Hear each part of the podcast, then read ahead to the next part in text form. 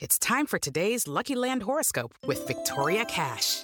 Life's gotten mundane, so shake up the daily routine and be adventurous with a trip to Lucky Land. You know what they say. Your chance to win starts with a spin.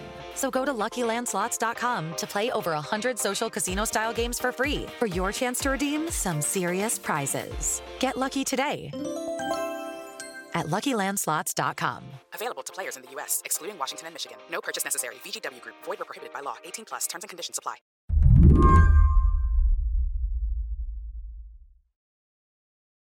Looking at press coverage over the last few days, I think it's pretty fair to ask what exactly is going on at Liberty University. Hundreds of colleges and universities have sent students home because of the coronavirus. But one university is bringing students back to campus during this crisis.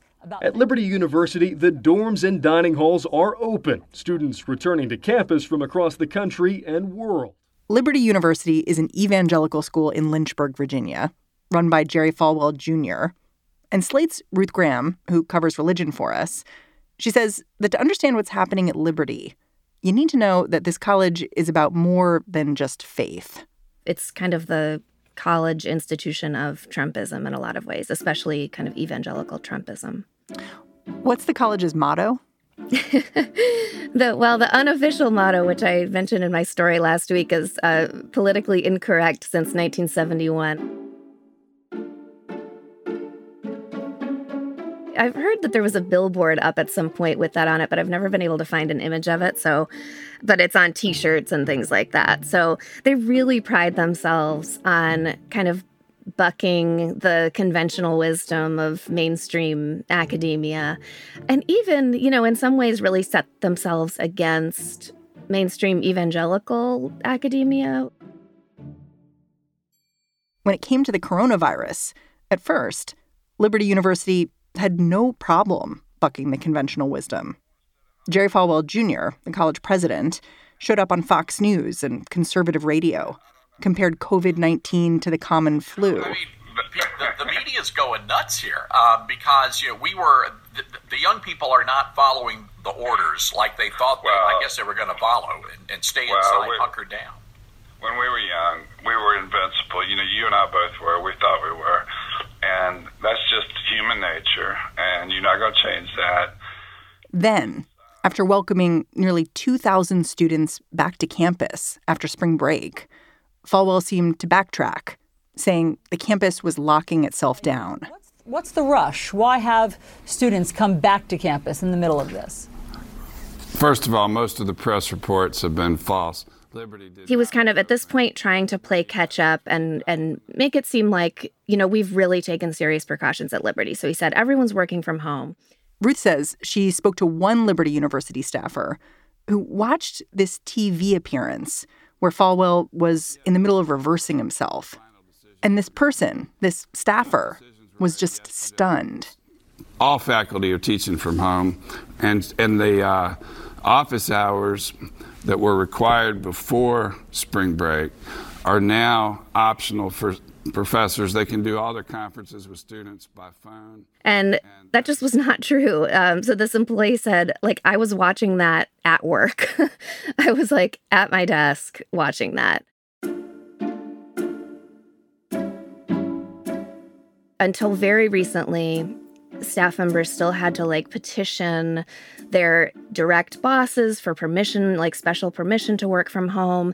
And of course, they're all really nervous about doing that because, you know, they're afraid of kind of seeming like they're violating the party line and being more afraid than they're supposed to be. So the message that Falwell is putting out on, you know, Fox and Friends and CNN is really different from the way people are feeling on campus right now. Today on the show, what Ruth learned when she tried to answer this simple question What is going on at Liberty University? She says institutions like this one, institutions that take their cues from the president, they've been a beat behind when it comes to the coronavirus. And that could be costly. I'm Mary Harris. You're listening to What Next? Stick with us.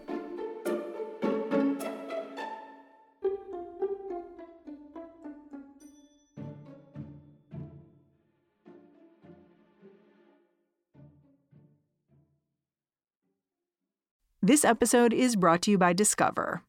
When it comes to your finances, Discover wants you to know they are the credit card that is always there for you. With 24 7 US based live customer service, everyone has the option to talk to a real person anytime, day or night. Yep, that means no more waiting for quote normal business hours just to get a hold of someone. We are talking real service from real people whenever you need it. Get the customer service you deserve with Discover. Limitations apply. See terms at discover.com/slash credit card. This is the story of the one. As head of maintenance at a concert hall, he knows the show must always go on. That's why he works behind the scenes, ensuring every light is working, the HVAC is humming, and his facility shines. With Grainger's supplies and solutions for every challenge he faces, plus 24 7 customer support, his venue never misses a beat. Call quickgranger.com or just stop by. Grainger, for the ones who get it done. This episode is brought to you by Progressive Insurance. Hey, listeners, whether you love true crime or comedies, celebrity interviews, news, or even motivational speakers, you call the shots on what's in your podcast queue, right? And guess what? Now you can call the shots on your auto insurance too. Enter the Name Your Price tool from Progressive. The Name Your Price tool puts you in charge of your auto insurance by working just the way it sounds. You tell Progressive how much you want to pay for car insurance. Then they'll show you a variety of coverages that fit within your budget, giving you options. Now, that's something you'll want to press play on. It's easy to start a quote, and you'll be able to choose the best option for you fast. It's just one of the many ways you can save with Progressive Insurance. Quote today at progressive.com to try the Name Your Price tool for yourself and join over 28 million drivers who trust Progressive. Progressive Casualty Insurance Company and Affiliates. Price and coverage match limited by state law. Ruth knows Liberty. She's been there before. I spent a few days there and it's beautiful. I mean, Liberty has a lot of money. They're under constant construction. Um, actually, a student I talked to last year described it the campus tours as like a cruise ship experience for Christian families, you know. So there's like a gun range on campus and there's like all these sports and a, you know, a ski, you know, ski hill and all of this stuff. So a lot of amenities and in a beautiful setting. A gun range. yeah, you got to have your gun range. and Liberty, it's not just pretty. It's also pretty massive it has a student body of about 100,000 and 15,000 on campus. 100,000? Um, yeah. They have a huge online program, which actually makes it so ironic when you're thinking about all this because it's like they are perfectly poised to transition to an online model, you would think. Uh, you know, a lot of colleges are just scrambling right now to figure out how to teach by Zoom and all that. Liberty has been doing this for years and years and years. They were way ahead of the game, and it's a huge part of their business model now. Can you just do a real basic 101, like place Liberty University in the world of evangelical Christianity? Like, how important is it? It's really it's a institution of the political Christian right, I would say. So it's always been very closely affiliated with Republican politics. And especially during the Trump administration, it has become a hugely prominent national institution because it's headed by one of the you know, most prominent and most forceful, eager evangelical defenders of Donald Trump. So, Jerry Falwell Jr. is the president of Liberty University. I know you've interviewed him. Can you just explain a little bit about who he is and his role at the college? Sure. Um, Falwell, of course, is the son. He's Jerry Falwell Jr. to Jerry Falwell, who is a major figure on the Christian right in the 70s, 80s, into the 90s. Um, he inherited the college basically from, I mean, that's not the language they use, but his father founded it.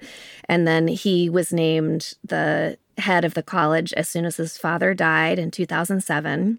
Is he a pastor too? he is not a pastor. He's very much not a pastor. I think he sees that as giving him license in terms of his language and behavior and just kind of his affect and attitude. But he's he's very non-pastoral in a way that is unusual for a distinctly evangelical college campus like this. What do you mean when you say that? He he doesn't pray in public, which is again, just very unusual to contrast it to the evangelical college I went to, where the president of the college is very much someone who's comfortable speaking about their own spiritual life, very comfortable with the Bible, like very fluent in evangelical language and and theology and Falwell is very much not like that. He's his the students I was talking to especially last year really viewed him as more like a mascot. Like they kind of hoot, you know, Jerry when they see him. Like there's this like they, they feel a lot of fondness. A lot of them. He's kind of a popular figure, but he's he's more like a kind of celebrity and more like a mascot. Um, but he kind of revels in that, and I, I think he likes being seen as someone who kind of has no time for the the normal rules, I guess, in sort of a, a Trumpian way, you might say. Jerry Falwell Jr.'s response to the coronavirus tracks with that of the president. In early March, he downplayed the virus, said he wanted to reopen school to whoever would like to come after spring break. And that's when his faculty began speaking out. A Liberty professor, an English professor named Mary Beth Baggett, wrote an op ed for Religion News Service and said, like basically kind of begging the board of trustees to overrule Falwell and shut down campus and just making this very forceful argument for why this was an irresponsible thing to do. My conversations with employees there suggest that that maybe influenced quite a few students to then stay home. You know, m- maybe people who had been thinking about coming back read that, trusted her and thought I'm not I'm not coming back into this environment. And then after pressure from the state of Virginia, into a few days into spring break, he did say classes would move online, but still rhetorically was really sending mixed messages in terms of how serious he thought this was. So we should say that it's not like everyone has flooded back to campus at Liberty University. Right. Like how many students do you think are on campus right now? The school says as of this last Monday that there were about a thousand students. They have a very precise number. They say 1,045 students on campus. And then, of course, there's others who live off campus. And they're not going to class, right? They're like taking all their classes online. They're just living there. Exactly. They're just living there. Uh, Falwell has compared it to like basically they're running an apartment complex or a series of apartment complexes rather than a normal college campus. I guess to be fair to Jerry Falwell Jr., he's sort of stated his intention as almost almost pastoral, saying like we are in a way protecting vulnerable students by having them on campus together. He's he's spoken about a duty not to close the campus's doors to people who may need shelter or need a place to be. Mm-hmm. Do you think that's fair or BS?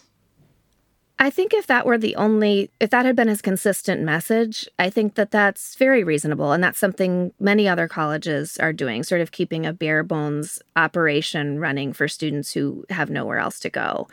The problem is, is that that new tone has come after weeks of minimizing and dismissing and joking and kind of swaggering about inviting anyone back who wants to come back. And so that just adds up to this environment of really mixed messages for for students and and for anyone else watching this. In the last couple days, it's been reported that at least one student at Liberty tested positive for the coronavirus. Do you think that is what might have changed Jerry Falwell's tone here? Has he spoken out since that happened? yes, they've spoken out to fiercely deny the New York Times reporting on this and publicly demand a correction and issue a slew of press releases kind of offering their own breakdown of the numbers of students with symptoms and who knows what's happening privately um, and whether or not this will motivate them to um, or has has helped motivate them to sort of start taking it more seriously. But publicly they've used it as an opportunity to push back on you know kind of like this is the new york times out to get us. But there is one diagnosis it seems that everyone agrees on that. It's it's a student who's not on campus um, and then there's a number of other students again somewhat disputed but who have shown symptoms and are in isolation. Part of why it's so hard to understand what's happening at liberty is that it's an insular world not just private more than that a lot of the people Ruth relied on for her reporting. They worried that speaking on the record could cost them. I've interviewed a lot of employees at Liberty, and very, very few are willing to speak on the record and use their names. A staff member I talked to said, silence is job security, and just put it that plainly like that you cannot know that you will be safe there if you speak up or dissent in any way. And that includes, you know, things like I would prefer to work from home, not because I have a, you know, a personal like that I'm immunocompromised or anything like that, but just I would like to take kind of public health recommendations seriously and self isolate at this point. So the bar for what sort of counts as dissent is very low there. And there's just a lot of nervousness. Yeah, I was struck by the fact that the woman who wrote that op ed that you said was so yes. influential, Mary Beth Baggett, the English professor, she was clear that the only reason she felt like she could write it was that she was leaving campus next year. Yes, she has another job. She and her husband actually both teach at Liberty, um, and they've both been pretty outspoken. And they both already previously had announced that they have jobs lined up at another school. So I think that gives her the the freedom to be outspoken. Professors at Liberty don't have tenure. They're on year to year contracts, which of course makes them much, much warier to speak freely about what they think about the school or, or anything really. It just makes them vulnerable generally. It it really really does. So they all and, and, there are also you know there's plenty of cases of I think it was last year they sort of slashed the divinity the School of Divinity faculty hugely and so it's not unprecedented for for them to lose their jobs very suddenly and certainly hmm. you you can lose your job for speaking up or people are very very afraid of that. So I saw this op-ed in the Washington Post that basically said what was happening at Liberty University when it came to coronavirus, it reflected this larger issue with evangelical education, which is like a strain of authoritarianism. It said how, you know, Catholic colleges, there's this structure that you turn to when there's a dispute over what to do.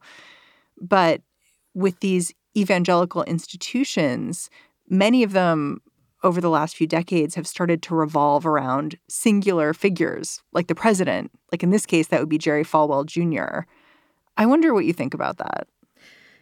That's really interesting. Yeah, in some ways, a school like Liberty is like a non denominational megachurch that doesn't answer hmm. to anyone else. And you have the elder board kind of stocked by people that the founding pastor has handpicked. And so will, they will never dissent.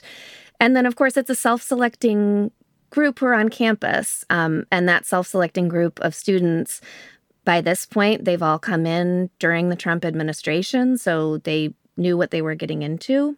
And then there's also just kind of a more general thing about evangelical culture that's just slow to, I would say, to protest or dissent. Um, I, last year, I talked to a lot of students who were critical of the administration and it felt like there was a sort of rising level of dissatisfaction with Falwell's leadership then. Um, but even so, the protests that they would put on, you know, on a campus of 15,000 would be maybe a couple dozen students. That's just not the the lever that they reach to to try to enact change. It's much more about personal conversations. There's there's also a lot of talk at Liberty, a lot of reinforcement from the top about if you have an issue with someone, you go to them directly, um, and, and that's biblical, but it also can be used as a way of squashing dissent.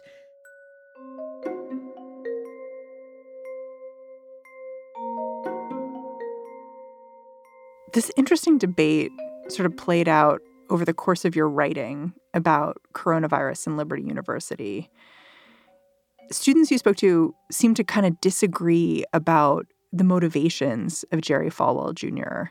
Like one student said, look at this guy. Like he went to University of Virginia Law School. He's smart. He knows what he's doing. You know, when he was denying the coronavirus, this was sort of a political move.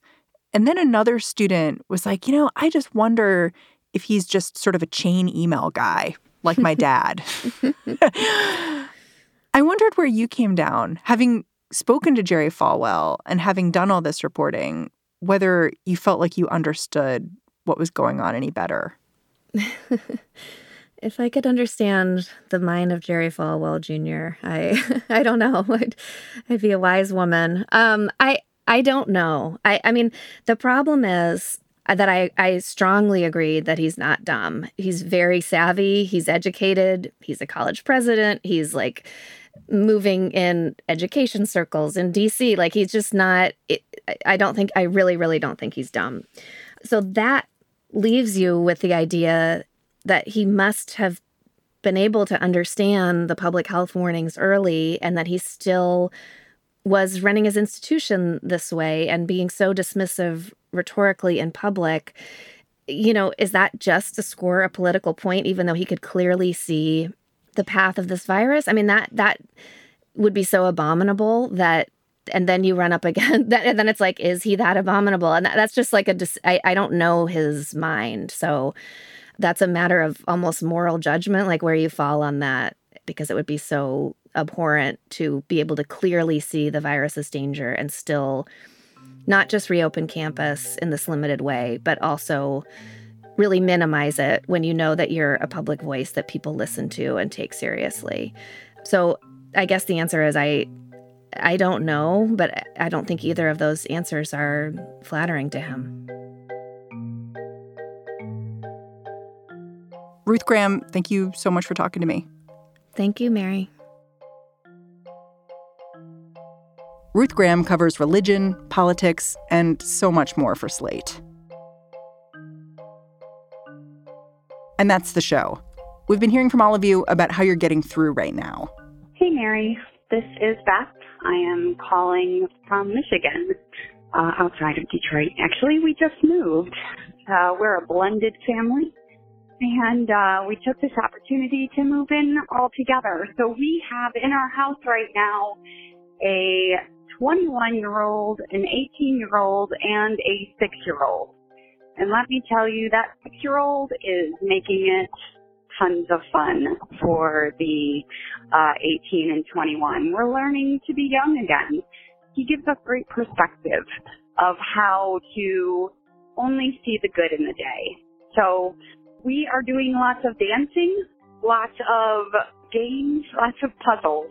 Beth, as a parent who is figuring out how to juggle an 11 year old and a five year old, thank you for the inspiration.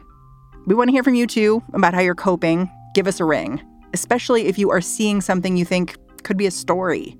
You can find us at 202 888 2588 or just tweet at me. I'm at Mary's desk. What Next is produced heroically each and every day by Jason DeLeon, Mara Silvers, Mary Wilson, and Danielle Hewitt. I'm Mary Harris.